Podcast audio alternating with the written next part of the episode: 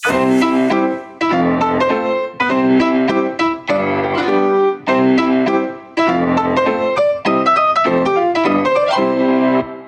príbehy, ktoré počujete v tomto podcaste sú pravdivé. Mená môžu byť pozmenené a upravené. Bublinová zmrzlina. Sabinka sa cíti veľmi zle, jej stav sa zhoršil a už dlhšie sa nemôže hýbať. Hovorí nám sestrička. Na takéto správy si nikdy nezvykneme. V hrdle máme s kolegyňou Tinkou Pinkou hrču a nohy ťažké, akoby prilepené o podlahu. V myšlienkach si premietame milé dievčatko s nádhernými očami, ktoré svojou hravosťou vždy prekonalo akúkoľvek bolesť. Môžeme ju na chvíľu ísť navštíviť? Spýta sa kolegyňa. Sabínku poznáme dlho. V nemocnici je už 2,5 roka. Keď ju priniesli, mala 6 mesiacov. Tu sa naučila chodiť, rozprávať, spievať, kresliť a hrať. V malej izbe býva s mamou, ktorá si tu každú noc rozkladá posteľ, aby mohla spať pri kovovej postielke svojej jedinej céry. Do ich skutočného domu chodia len na návštevu. Raz za 3 či 4 mesiace. Sabinka rada tancuje a chytá bubliny z bublifuku. Skáče do rytmu ako najodvážnejšia akrobatka. Na svojej postielke pretancovala nejedno popoludnie. Farebné bubliny lietajú okolo nej a ani jedna jej neunikne. Dnes je každý náš krok k Sabinkinej izbe pomalší než inokedy. Dlho stojíme pri dverách, kým sa ich odvážime otvoriť. Vchádzame opatrne, potichu, spievajúc detskú pieseň. A už pri dverách začíname.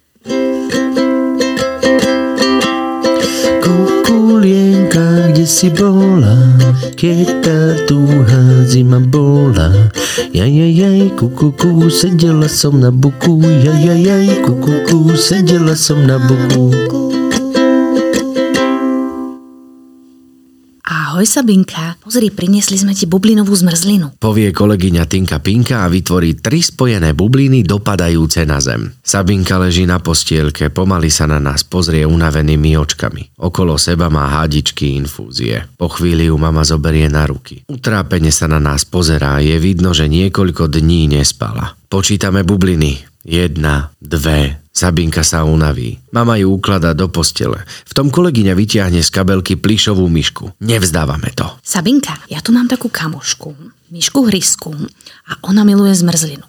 Ale ak chceš, ona sa s tebou podelí. Myška začne chytať bubliny a snaží sa ich Sabinke doniesť. Dievčatko ju sleduje a očká jej zažiaria vždy, keď sa plišová myška dotkne bubliny. Myška skáče vysoko a uloví všetky do jednej. Zrazu Sabinka zdvihne ruku. Mama spozornie. Sledujeme, ako sa ruka dvíha za bublinou a chytí jeden zmrzlinový kopček.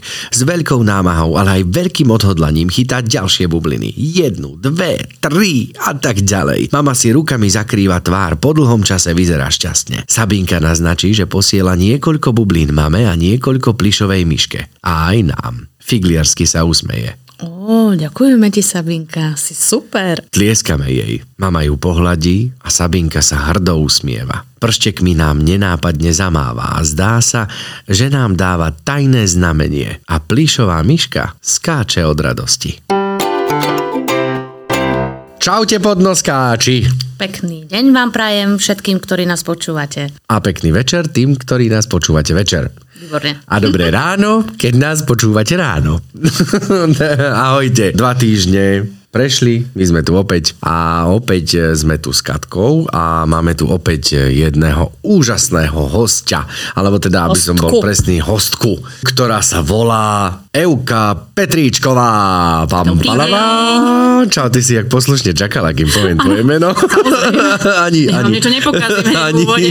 ani zvuk, neboj sa, nie je tu pripravené nič. Môžeš kedykoľvek do toho vstúpiť a povedať, čo sa ti žiada. OK. Euka, ahoj. Ahoj. Ako sa máš? Rýchlo sa mám. Mám sa tak uh, chrípkovo a rekonvalescenčne s deťmi, s mužom na striedačku v domácnosti, pri psovi a pri deťoch a jednou nohou v robote, druhou v domácnosti. Myslím, že niečo, s čím sa vie veľa rodičov stotožniť v dnešnej dobe, čo má školopovinné deti, ale aj škôlkarov určite. Takže tak typicky jarne podľa mňa. Typicky jarne. So všetkým, čo k tomu patrí. Jasné. No výborne. Tak aj vy si to doma podávate, hej? Ako sa dá. Samozrejme. Jasné. Áno, Máte áno. stále krásneho labradora. Áno, Lízu máme. No tá jediná to neschytala, ale teda no, tá zase hára teraz, takže u nás, Aby toho u nás neexistuje výnimka proste z tejto zaneprázdnenosti, takže áno, áno, máme Lízu, hej. Áno, Euka. Takto, no poďme rovno k veci, nie Katka, čo ty No, na to? kto je Euka? Akože poďme normálne rovno k veci. Keď eh, poviem Euka, tak by som vlastne mohol povedať aj rovno spolu out. No, asi hej. Už asi hej. Už asi hej, no tak akože je to súčasť teba. Ja si myslím, že veľa našich podnoskačov aj možno bude vedieť, o čom hovorím a pre tých, ktorí náhodou nevedia, Ja neviem. tak si to naštudujte. Dobre, díky. Vypínam, vypínam.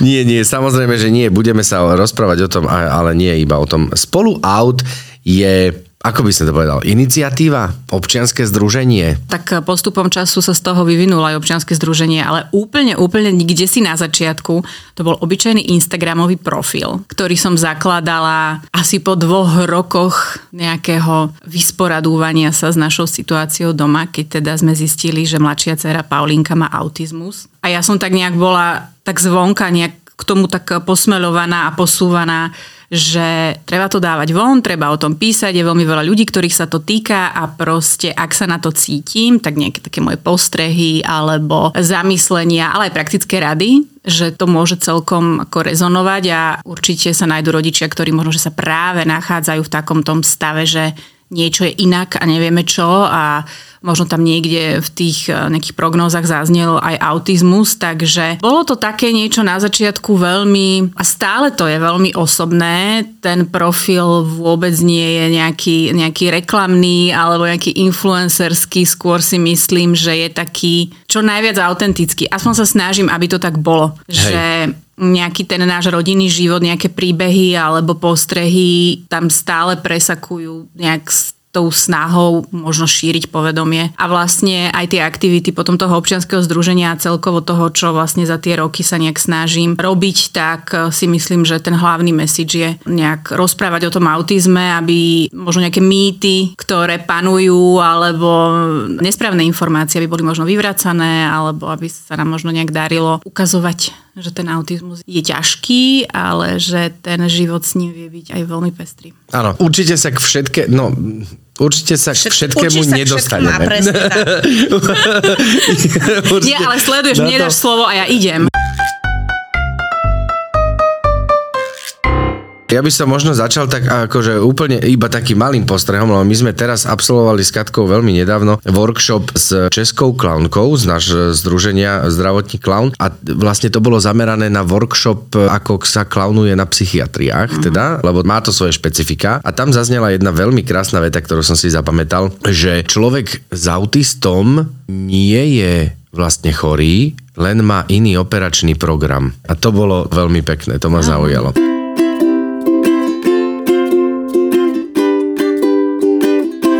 Nás spája nielen toto, ale my sa vlastne poznáme cez našu kamarátku Kristinku Tormovú, Áno. lebo my sme boli vlastne kolegovia. Na chvíľočku. Na chvíľočku, sme, no, čo to, chvíľočka, aj 3 čtvrte roka to bolo. akože kde myslíš kolegovia? Že No, u. Kristinky. My sme u Kristinky pracovali aj s Nemyslíš, ako Pecom. vo firme? No, jasné. Ja som teda bol oficiálne ten... e, Obchodiak si bol. Normálne to povedz, jak to je. Nebol, Obchodiak. no nebol som obchodiak, Jak? lebo ja som za ľuďmi nechodil a nič som neponúkal. Nie, nie, nie. O, Peco to nazval, že som projektový manažér. OK. Pretože ja som stával tým firmám projekty na mieru, ktoré nás oslovili. Ja som ich aktívne nevyhľadával. A ja som im to A fakturovala A a, upravovala e-shop a objednávala tovary zo No. zahraničia. My sme sedávali spolu v kancelárii. To bolo ešte pred lockdownom, pred covidom. Vtedy sa nevedelo, že niečo také vôbec ja viem, bude. ale teraz mi to proste príde ako úplne... Že je to, ale je to minimálne 5 rokov to je. Však, Môže byť. No, no, no. Už 5, už 5 to môže byť, no. no. Ty si, Evi, kedy zistila, že máš dieťa, ktoré je autista? Že nejako od narodenia alebo postupne? Vôbec, práve že vôbec. Toto je jedna z tých vecí na autizme, podľa mňa v drvivej väčšine prípadov, že pre tú rodinu je to blesk z jasného neba. Myslím si, že pokiaľ naozaj nemá niekto, ja neviem, predčasniatko alebo dieťatko, kde, ja neviem, možno spolu s nejakými inými diagnózami sa povie, že a treba dávať pozor, sledovať, to je neurologicky a tak ďalej, že je tu nejaká predispozícia. My sme nič také nevedeli, nemali. U nás v rodine sa to nevyskytlo. Staršia dcéra bola úplne neurotypická, tabulková. A vlastne Paulinka sa nám narodila 21 mesiacov po Eliške, čiže medzi nimi aj krátky vekový rozdiel, takže to bolo také vysmiaté, spokojné bábo. Absolútne nejak sme nevnímali nejaké odchýlky ani vo vývoji, ona dobre priberala, bola takou veľmi mršná, šikovná, motoricky a tak. Len jediné, čo ona nerozprávala, nerozprávala ešte v dvoch rokoch a ja som stále tak ako mala navnímané a naštudované, že to je úplne v poriadku, v dnešnej dobe to tak je, deti začínajú neskôr a tak. Ale potom, keď sme začali vlastne potom už pátrať, lebo človek je nervózny, ona mala ísť do škôlky v septembri a pripadala mi, že také bábo fakt po tejto stránke naozaj, že až keď sa človek nad tým zamyslí, že ako prebieha komunikácia s takým dvojročným dieťaťom, tak niektoré dvojročné deti sú už úplne že hotovky podľa mňa.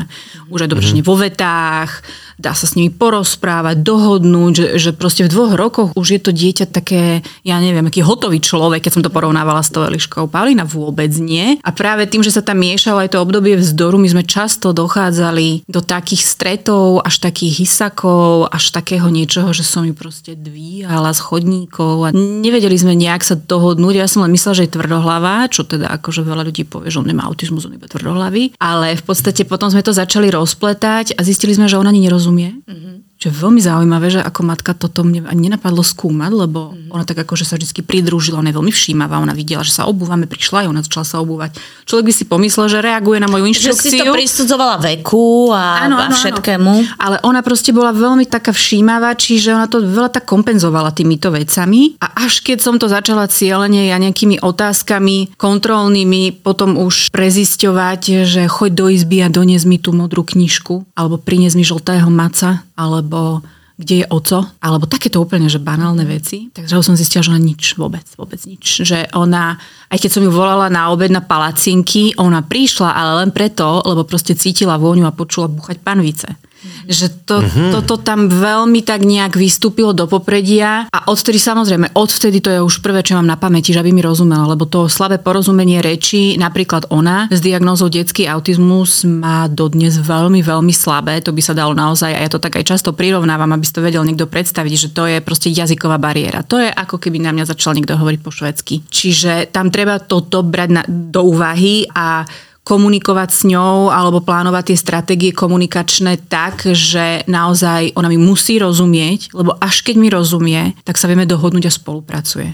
Že uh, je to mimoriadne teda náročné, takže u nás sa to zistilo tak, že nerozprávala, ale v podstate sme sa behom dvoch, troch mesiacov ocitli v centre pre výskum autizmu, kde ju testovali, lebo to už potom malo rýchly spád naozaj. A prebehlo teda nejaké testovanie na základe nejakej asi diagnostiky a, a podobne, že nemusíme preberať tie postupy, ale aké to bolo vlastne pre teba osobne? Keď vlastne už teda padol, lebo moja Dorka mladšia naša má spomalený vývin rečí, mm-hmm. tiež dlho nerozprávala. Ale je to trošku podobné, a, áno. No a vlastne tiež v podstate už aj chodila do škôlky a nerozpráva, nevedela ani zložiť vetu. Že tiež to bolo také, že priznám sa, že aj u nás padla tá myšlienka, že či náhodou, že nemá nejakú tú poruchu autistického spektra, lebo ja som to napríklad zistil tak, že ja som sa jej pýtal, že ako bolo v škôlke.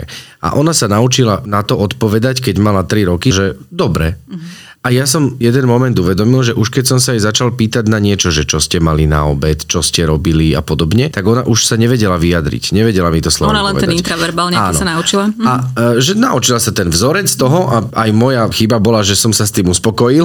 A vlastne Lebo to ti nenapadne, ďalej. ale áno, no. spätne no. ti strašne veľa vecí dojde, že mm-hmm. Pane Bože, toto bol môj pocit. Samozrejme najprv akože absolútne zrútenie, lebo veď to nie je úplne, že nejaká z tých diagnóz, ktoré si povieme, že takto sa dá nejako kompenzovať. Ja neviem, tak je celiatik, tak budeme bezlepkový, hej. Mm-hmm. Toto je naozaj na celý život. Toto je na je celý to život. prevratenie všetkého. Je to ťažké zdravotné postihnutie, tá škála je absolútne obrovská, tam vieme nájsť funkčných, ja neviem, ľudí s Aspergerovým syndromom, ktorí, ja neviem, študujú alebo zakladajú si rodiny, že žijú relatívne akože normálny život. Vedia ale... sa naučiť tie vzorce toho fungovania Áno, ale oni hej. hlavne, tam je ten normointelekt vždy pri Aspergerovi, alebo teda až nad, nad norma, alebo naozaj vysoké to, to intelektuálne rozmedzie, kdežto je aj druhá strana toho spektra. V podstate štatisticky, no my na Slovensku nevedieme štatistiky, ale z tých svetových štatistík vyplýva, že naozaj až tri štvrtiny možno tých ľudí s autizmom majú aj mentálne postihnutie. Hej? Ale to v mhm. zásade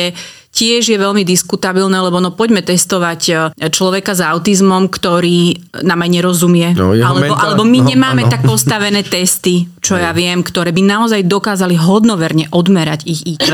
To až my potom v podstate v priebehu toho života možno zistujeme, čo všetko v tej hlave majú a to isté aj pri Pauline. Ona nepríde len tak pozdieľať niečo, čo sa naučila alebo čo už vie. Ja až tak náhodne zistujem, že je, ona už pozná toto slovo, alebo OK, tak práve si niečo sama napísala do vyhľadávača, hej.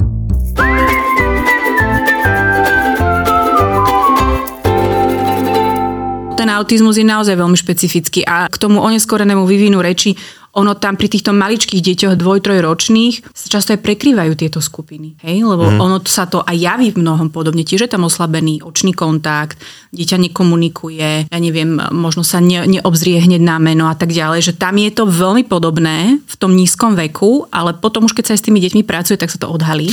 No veď my sme išli do centra tiež a radšej chceš toto... ten oneskorený vývin reči, hej, tak ti poviem. No, že ja som sa strašne modlila, aby sme aj my, my sme tak, taký jeden rok boli prechodne s touto nálepkou, ale nakoniec sa to predsa len potvrdilo, že to bol No a autizmus. aj ty ako rodič do poslednej chvíle si to tak nepripustíš, kým to už nie je oficiálne na papieri, tak ale že aké to teda bolo, keď ste už teda s manželom, staršou, s dcerou si prišli teda, sadli doma a povedali, no má, tak máme doma autistické dieťa. No, pre mňa najťažšie bolo práve ten moment toho, keď sme to zistili, že toto by sa nás mohlo týkať, lebo môj muž, on je taký trošku racionálnejší a on bol taký, ten ešte nám to nepotvrdili, ešte nie, ešte vydrž, že proste ja som sa zrutila okamžite. Lebo mne to proste dalo zmysel. Ja zrazu všetko, čo som si prečítala, tam tie rôzne dotazníky, nejaké, nejaké rizikové faktory a tak ďalej, ja som si zrazu tak spätne prehrávala všetky tie situácie a veci a skúmala som ju a proste sama som zisťovala nejaké jej aktuálne možnosti, čo zvládne, čo nezvládne, mne to zrazu všetko dávalo zmysel. A ja samozrejme asi neviem, či toto má každá žena, hej, tento dar, že ja som si hneď predstavovala všetko, čo bude opäť o 10, o 20 rokov, čo bude proste s ňou, keď tu my nebudeme a podobne. Čiže ja som spadla do neuveriteľnej špirály. Mne bolo najhoršie asi, ako mi kedy bolo.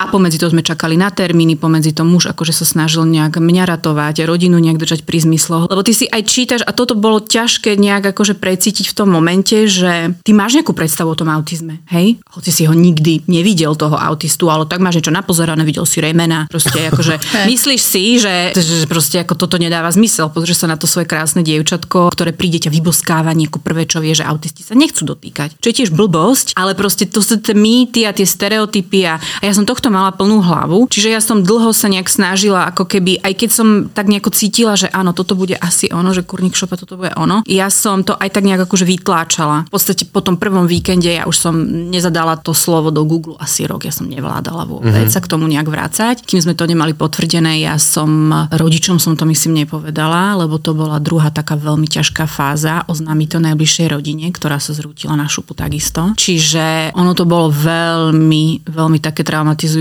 obdobie. Eliška bola iba od necelé dva roky staršia. Ona proste, ja mám pocit, že ona tú sestru takú má od začiatku, hej, že jej to úplne nejak teraz akože oznamovať nemalo význam. S ňou sme sa tak akože vážnejšie porozprávali, až keď išla do školy, aby vedela pomenovať, čo tá sestra má a tak, uh-huh. lebo však veď ona to mala napozerané, jej to nebolo úplne treba nejak vysvetľovať, ona to žila spolu s nami, takže hlavne mám pocit, že vtedy som nastúpila na nejaký vlak. Vlak, ktorý ma odviezol úplne iným smerom, ako som si myslela, že pôjdem, keď proste som sa vydala, založila rodinu a mám právo vyštudované, hej, a zrazu až spätne to nejak viem zhodnotiť, že to, kde sme sa my ocitli od toho roku 2015, kedy sme sa prvýkrát ocitli vtedy vlastne v tej psychologickej poradni, to, kde sme teraz, to je, mám pocit, že to je úplne iná rodina, že to je úplne, úplne iný film.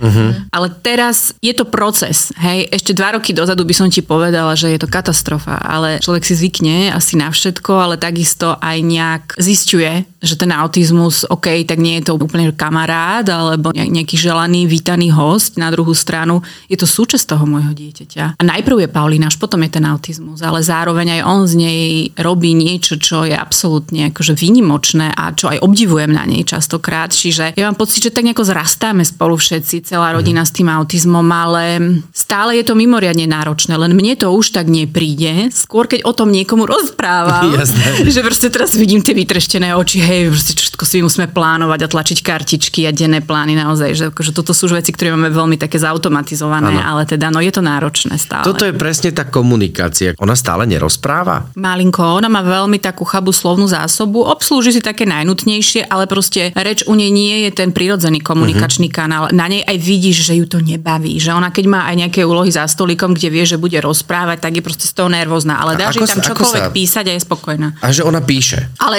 nie, že by sa vyjadrovala.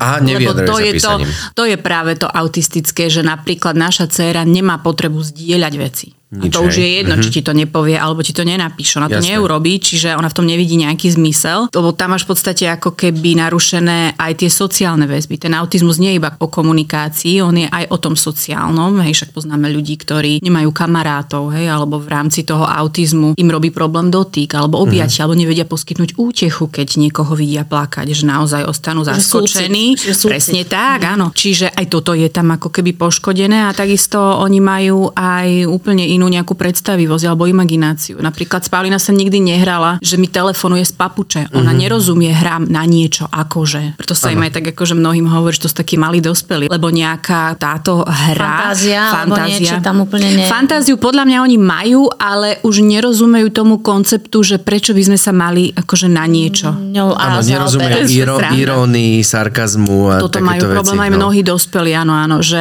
funkční, funkční autisti, ktorí možno, že aj v tých pracovných vzťahoch majú problém, hej, že tam úplne akože s nimi žartovať v kuchynke a rozprávať vtipy sa nedá, že oni sa skôr tak držia možno bokom.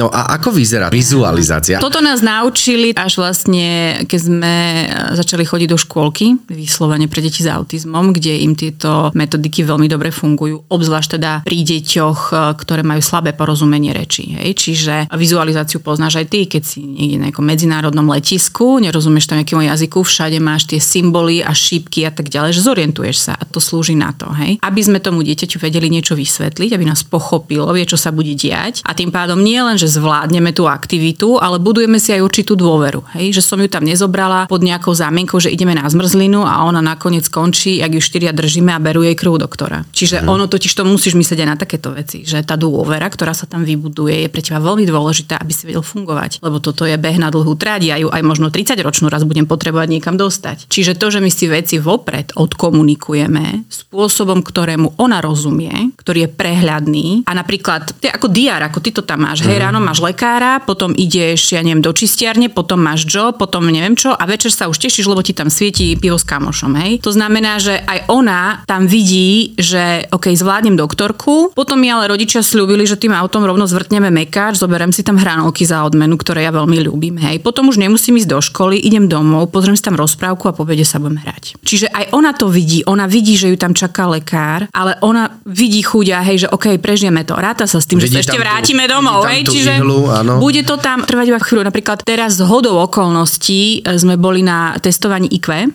museli sme kvôli škole a tak, čiže čakáme na výsledky. Trošku som sa toho obávala, aby sme nedostali, že nejak, že nevyšetriteľná alebo tak, lebo na takomto ona ešte nikdy nebola. Ale malo sa to diať presne v tom Andrease, kde chodievala vyše roka ako dieťa na terapie, čiže som vedela, že budovu pozná, mala ju rada, takže som poprehrávovala telefón, všetky staré fotky tam proste z tých miestností a pekne sme jej urobili plán, že toto bude táto budova, tam na tej Galandovej, hej. Toto bude proste vnútro, čakáren som jej tam dala. Dala som jej tam symbol tej práce spolu, jeden na jedného, teda že to bude s nejakou tietou, ale iba nejaký akože všeobecný symbol, nie už konkrétnu fotografiu, lebo ja som nevedela, kto ju tam dostane, hej. Čiže iba tam mala, ona pozná ten symbol aj zo školy, že bude mať jeden na jedného s niekým. Dala som jej k tomu časovať, že 60 minút bude pracovať s niekým. A potom som jej dala, že bude hotová a ideme na tie hranolky. A Paulína, ja som bola dojatá, už nech jej čokoľvek vidie na tých testoch, hej, poviem, poviem, jak je. Ona toto zvládla s takým prehľadom, ona fičala, nie že hodinu, hodinu 20 s tou pani. Sa otvorili dvere, hovorím, ešte muž tam sedel, my sme proste v tej čakárni čakali, že po 5 minútach vyletí zrevané decko, že sa jej nechce, alebo že nevie, že sa bojí čokoľvek. A proste ani sme ju nepočuli pípnuť, nič, proste to normálne fungovala, lebo tomu rozumela. Lebo vedela, kam ide, čo sa bude robiť, kedy to skončí. A v podstate toto je ten cieľ, hej, že ano. mám 10-ročné dieťa, na ktorom už ako keby zberám tú úrodu, že od jej 4 rokov doma proste, hej, už neviem koľko tlačiarní sme pokazili a koľko sme proste tohto celého pomínali, ale má to význam, má to Jasné. zmysel a ona ako tak ako spolupracuje, čo si zaklopem, že toto bol výkon absolútny teraz nedávno. A toto takýmto spôsobom e, v podstate fungujú takmer všetci rodičia, čo majú autistov? Alebo toto je niečo, čo si si tak ty načítala, navnímala, nie, nie, naučila toto... sa a vlastne ideš nejakou cestou, ktorú si sama považovala za možno nejaký jemný experiment, alebo neviem, no, že ako to áno, funguje. Ja sa priznám, že o tomto som nepočula. V podstate až v tom zariadení, kde sme teda začali s Pauli chodiť na tej Jozefskej, tam to bolo úplne bežné. Tam má každé dieťa vlastný denný plán, každé dieťa má vlastné aktivity. Niektoré deti to majú na fotkách, hej, že aby videlo, niektoré sú o level vyššie, alebo teda už zvládajú aj iné rozlíšenie, majú iba nejaké symboly, abstraktné kreslené, niektoré to už majú iba napísané. Mm-hmm. Hej, a potom sú aj detičky, ktoré nezvládnu ani tú fotku, že to potrebujú ešte proste k tomu ich nejakému e, vývinovému aktuálnemu stavu, oni to potrebujú mať e, v predmetoch, že tam má normálne na tom suchom zipse prilepenú drevenú vidličku, že bude obed, hej, že nemá tam fotku tej jedálne. Je to veľmi ako mm, Širok. pestré, široké, mm-hmm. vždy prispôsobené konkrétnemu dieťaťu. Ja som o tomto nemala ako vedieť, čiže pre nás to bola novinka, aj sme sa trošku vyľakali, ale hold proste človek musí, lebo tak inak sa nedalo a vidíme hlavne, že to malo veľký význam. To sme v podstate videli hneď. To hneď to malo efekt, ak sme jej nahodili prvý plán, keď videla, kam sa ide, to bolo niečo úžasné. Zrazu si vidieť dieťa sa tešiť z veci, z akých sa bežne tešila sestra, keď som povedala, že mi k babke, len Paulina tomu nerozumela, čiže Eliška sa mohla tešiť už v piatok, že pôjde k babke na druhý deň. V podstate, keď som sa to začala viacej zaujímať o tento systém, tak som zistila, že v zahraničí to úplne bežné, že dokonca tam tieto vizualizácie, denné plány sa používajú aj e, v škôlkach s bežnými deťmi, lebo je to systém, je to istota, proste každý dieťa chce mať nejaký ten rozvrh a prehľad, že aj dnes už vidím, že v mnohých súkromných školách e, a škôlkach pre bežné deti vizualizujú, čo sa len dá, že naozaj je to dobrý nástroj aj pri neurotypických deťoch. A Eli na to ako reagovala? Lebo ani Eli vlastne nerozumela. Eliška, ja mám pocit, že ona tú sestru proste vždy mala ako takú tú malinku, o ktorú sme uh-huh. sa mhm. starali a vždy mi s ňou pomáhala, ju to hrozne bavilo, hej, také živé bábo a tak, že to bola taká bábika pre ňu. A potom, ako, ja neviem fakt, že kde sa to udialo v tom procese, ale Eliška, však tá má 12, tá rozumie tomu, na čo to je, ona sama videla ten výsledok, keď naozaj sme nevedeli niečo sestre vysvetliť a zrazu proste, ja neviem, nás napadlo tak, ok, nemáme pri sebe kartičku, tak si nájdem tú fotku normálne na internete, kam uh-huh. ideme, hej, nejakého ihriska, kam sme chceli ísť. Ona mi nechcela vystúpiť z auta niekde tam pri tom lese, lebo nevedela, čo ideme robiť. Čiže ja som si proste vygooglila nejaké lesné ihrisko a ukázala som, že bude hojda, že ideme sa hojdať, tak zrazu išla. Aj Eliška, myslím, tak ako my s mužom si toto ideme také, že taký aha moment každý deň, mm. tak Eliška to má vlastne od detstva, že to vidí a hlavne ona vidí, čo na tú sestru platí. Čiže dnes už keď poviem Eliške, že počuj, že po obede ideme tam a tam, vieš, vieš tej sestre spraviť plán, že ja práve chystám raňajky alebo čo. Eliša ju robí plán úplne, ešte sa ma spýta, máme, ideme, ideme autom alebo autobusom.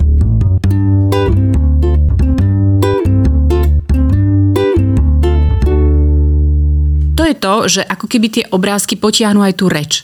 Lebo ona uh-huh. vždy pod tou fotkou má aj to slovo napísané, čo to je. Aha. Čiže ty na ňu hovoríš veľmi jednoducho, v podstate v jednoslovných inštrukciách a veríš, dúfáš, že napriek všetkému tomu, hej, antitalentu nejakému, hej, na, na, na, na tú komunikáciu, sa je to tam niekde zachytí. Sa to aj zachytí. Čiže ja aj normálne už večer, je, poviem, hoci to má aj na pláne, tak ja aj večer poviem, Pauli, zatreme do školy a pôjdeme autobusom. Povieš s maminkou autobusom. A ona už vie. Ona už vie, že nepôjde otec, že sa nepôjde uh-huh. autom, že proste veľmi jednoduchým spôsobom už, už ako ako keby prebieha tá komunikácia aj slovná, čo ešte také dva roky dozadu by som sa na to nemohla spoláhnuť, že mi rozumie.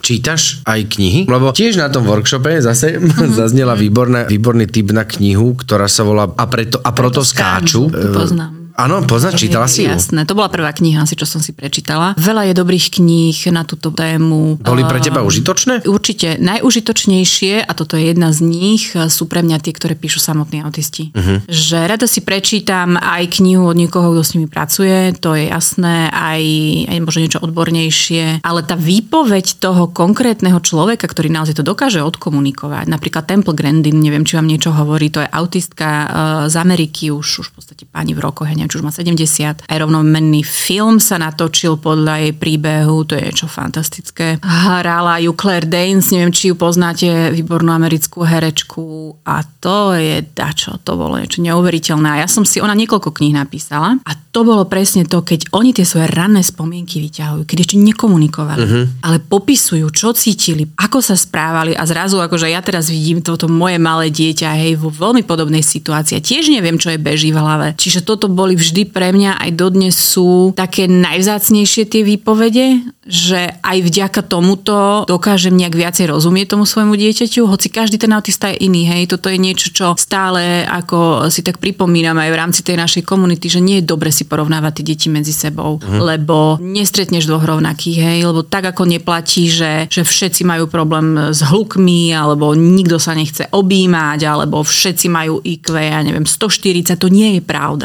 Povedz nám teda, aké sú asi takých nejakých, dajme tomu 5 najčastejších mýtov, ktoré sa teda tradujú o autistoch a vlastne, že to nie je pravda. No toto napríklad, čo som spomenula, hej, že neznášajú dotyky. Pritom, eh, áno, môže to tak byť, ja viem aj o deťoch, ktoré nikdy neobjali mamu oca, hej, a majú a 5 rokov, že to nedajú. autistické, ale zase. To neviem, akože ja viem o tých, o tých autistoch. to keď, keď, keď nahneváš doma, tiež sa neobíme, hej. Naozaj, že sú deti, ktoré toto nedajú, uh-huh. ale napríklad Paulina, tá to má zase úplne inak. Tá je veľmi ako taká mojkavá, dotyková, sa ona to vyhľadáva. Ale tu sa skôr bavíme o tom, že ako keby to sú také tie dva extrémy, vieš, že niekto to vôbec nedá, alebo potom máš dieťa, ktoré si prísadne, ja neviem, v MHDčke s maminkou a tu cudziu pani vedľa proste sa na ňu zvalí, alebo ju začne objímať, že ako keby tiež nerozlišuje. Je to tam trošku uh-huh. také, že šmrncnuté, ale zase v tom opačnom extréme. Hej? Uh-huh. Že, že proste tá, tá norma je niečo, čo ako vtedy máš pocit, že nevybočujeme teraz, hej. Takže Paulina je zase dotyková. Nechcem povedať, že až moc, lebo tiež si vyberá, ale pre ňu je ten dotyk veľmi dôležitý. Takisto, ja neviem, mýtus, že, že všetci sú naozaj ako géniovia, lebo proste človek videl raz Raymana a tam videl, že mu tam sa rozsypali zápalky alebo špáratka a on tam videl kvopku a povedal, že ich je, ja neviem koľko, hej, 123. Mm-hmm. A toto je tiež niečo, čo má len malý zlomok tých autistov. Mm-hmm. To sú tí tzv. savanti, ktorí naozaj naozaj majú až, až nadprirodzenú nejakú schopnosť takúto, ale to je, to je naozaj zlomok, ich je hrozne malinko. Na druhú stranu tiež mnohí to síce majú, ako aj ten originál Rainman, podľa ktorého bol ten film natočený, tak on bol takto úžasný a geniálny, ale on nikdy nebol samostatný, jeho proste opatrovali rodičia alebo súrodenec, že naozaj on, on oplýval schopnosťou, že ty si mu povedal 25.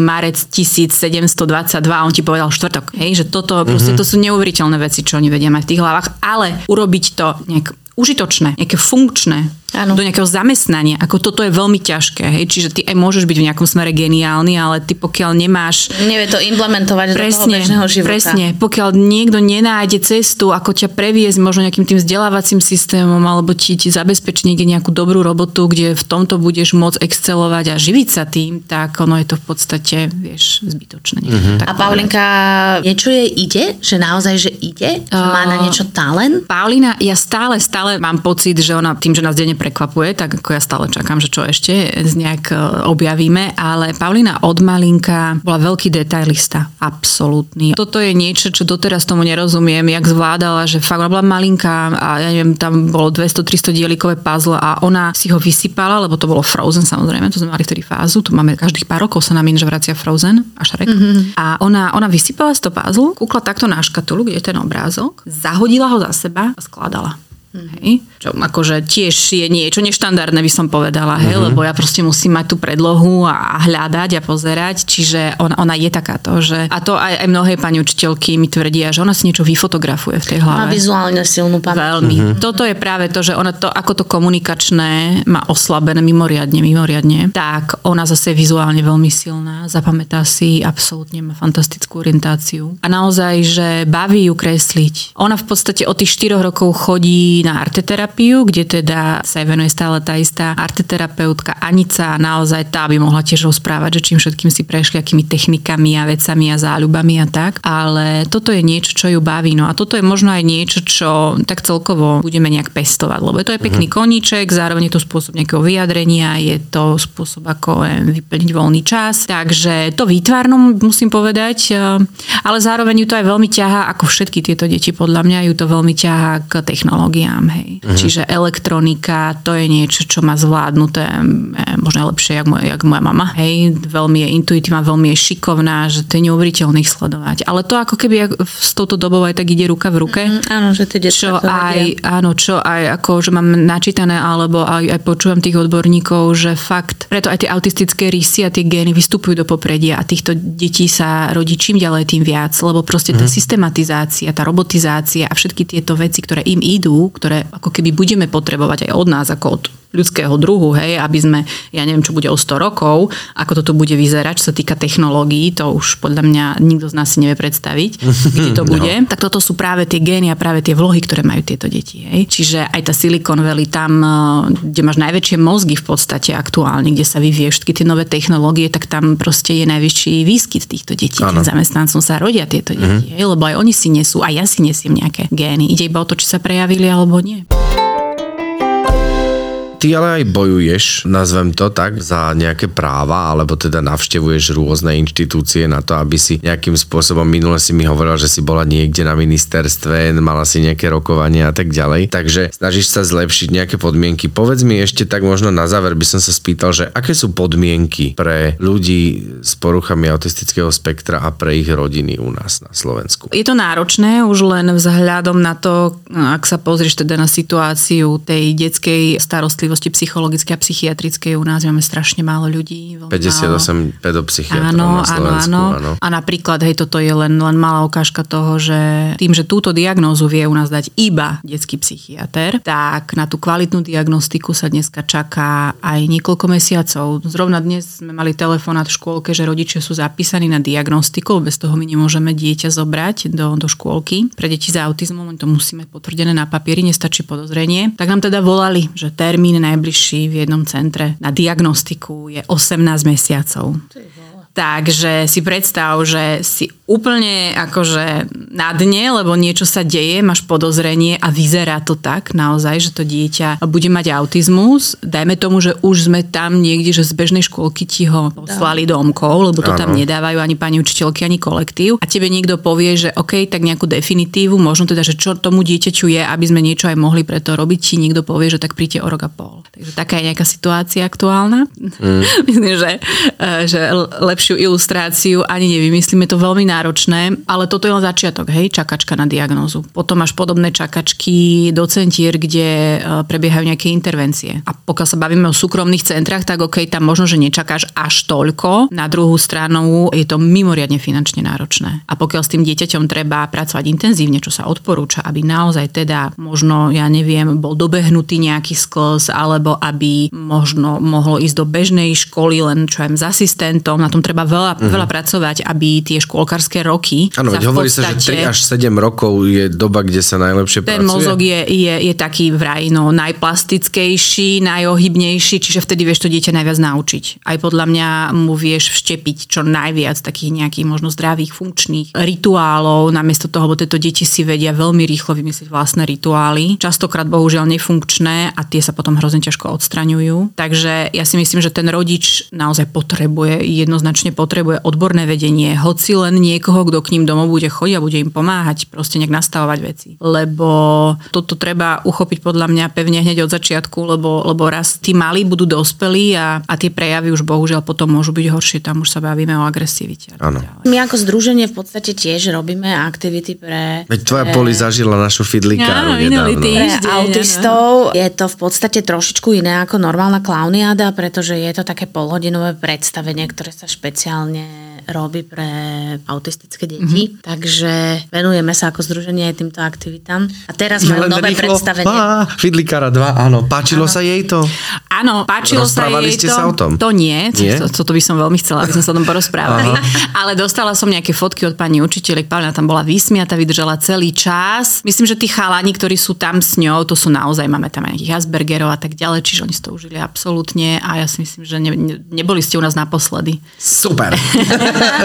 Máme tento presah, výborne. Čo povedať? E, ja by som možno zaželal nám všetkým, aby diagnostických centier bolo čo najviac na Slovensku, aby teda tie doby čakania sa, sme, sme nerátali v mesiacoch, ale v dňoch. Oh. A aby boli vytvorené tie podmienky a možno aby sa o tom aj viac rozprávalo. A vďaka tebe sa o tom viac rozpráva, alebo minimálne vidí na Instagrame, takže podnoskači spolu out, dajte e, follow, like, proste odbery a my budeme radi, ak sa nejakým spôsobom veci pohnú. Euka, ďakujeme ti, že si Ďakujeme bola krásne. u nás e, a veľmi inšpiratívne sme sa Ja ďakujem, ja ďakujem za pozvanie a, a všetko dobré prajem. Všetko dobré. Čaute, podnoskáči. Ahoj. Ahoj.